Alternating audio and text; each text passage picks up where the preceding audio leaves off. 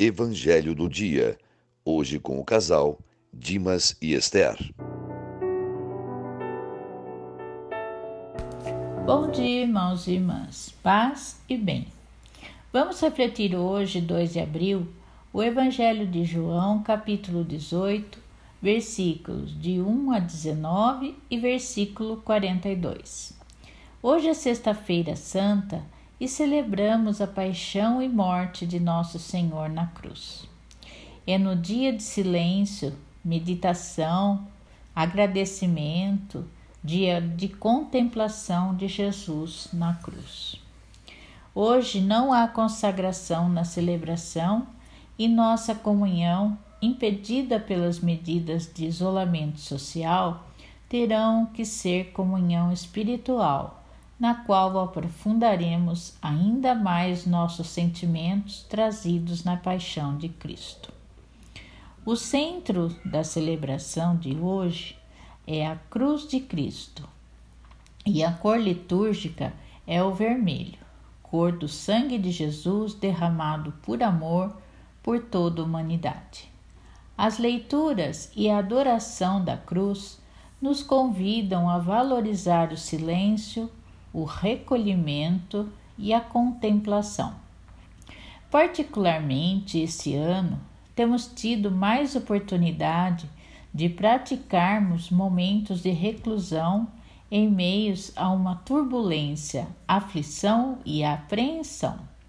Estamos passando por uma quaresma em quarentena, oportunidade que devemos encarar com sabedoria e oferecer tudo isso a Deus.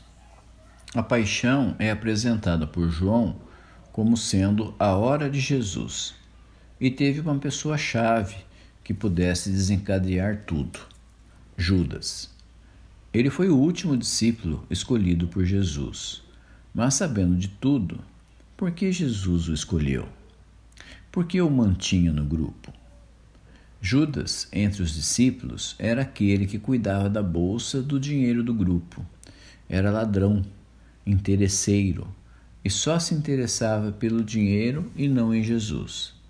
Guardava a bolsa e roubava o que nela se depositava.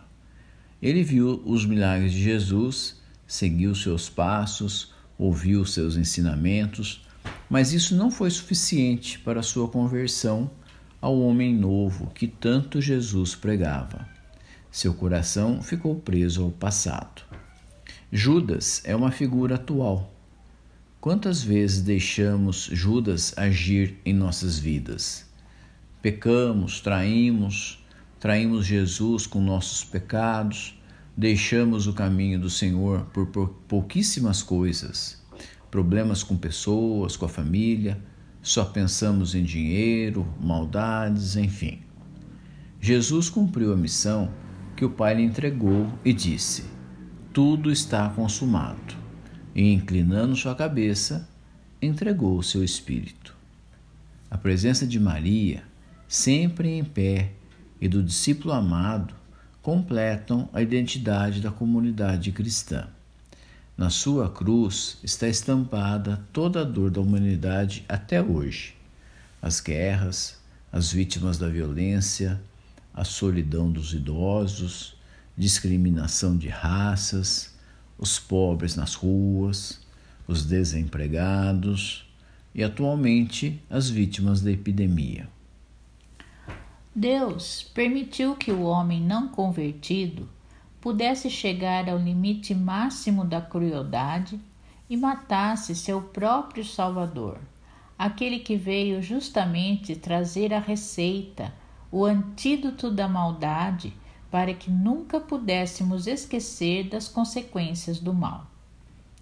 Que isso nos faça manter em pé e vigilantes na luta constante pela nossa progressiva conversão.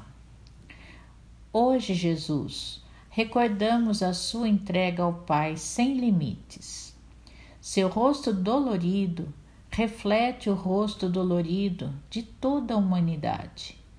Com fé, Senhor, queremos te seguir, pois sabemos que o seu caminho é o caminho da vida e acreditando na Sua ressurreição, temos a certeza que estás conosco para sempre. Amém. O Senhor te abençoe e te guarde, mostre sua face para ti e tenha misericórdia de ti. Volva seu rosto para ti e te dê a paz.